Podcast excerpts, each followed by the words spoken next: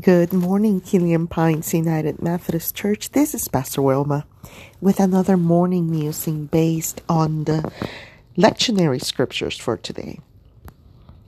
And today I was reading on Titus chapter 2, verses 7 through 8, but I needed a little context because it's kind of like sometimes the lectionary does this and it just puts you know a portion of something that has begun elsewhere.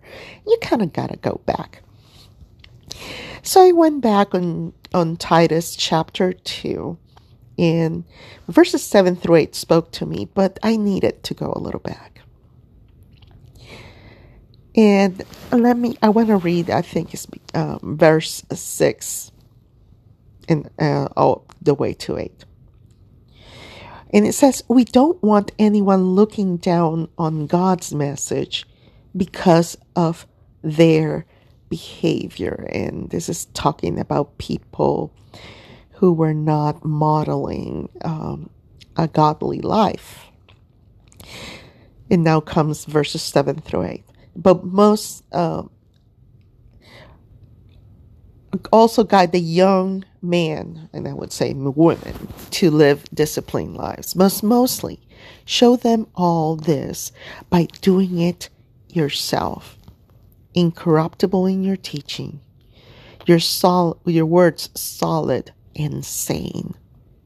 Then anyone who is dead set against us, when he finds nothing weird or misguided, might eventually come around. You know, um, I think it was a, a, year or two ago that uh, I like to go uh, thrift shopping. I like to go to thrift stores. Uh, my home has been decorated and set with things that are mostly are not new. So I went to this place and I found this very nice uh, little sign that read, May my act- actions, my actions preach a better sermon than my lips. And as a pastor, that really spoke to me. So I, I, I got it for me I, because it spoke. And that's exactly what these verses are telling us right here. It says, show, you know, guide others that are listening to the message, not through words, but through actions. Of course, your words have to be incorruptible as you teach them, solid, they have to be sane, they have to be truthful words. So anyone who is dead set against us, and I'm talking about us believers in Jesus Christ, when they find nothing weird or misguided might eventually come around.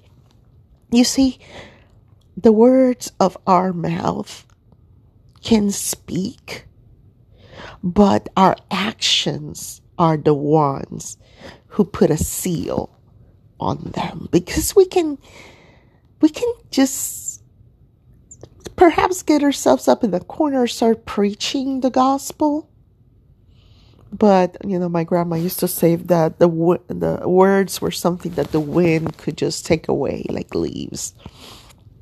Your actions are the ones that speak about you more than words.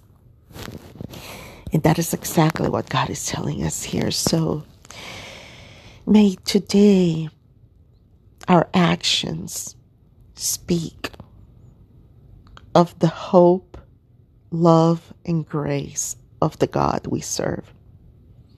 I hope you have a wonderful day. Stay for, safe, my friends.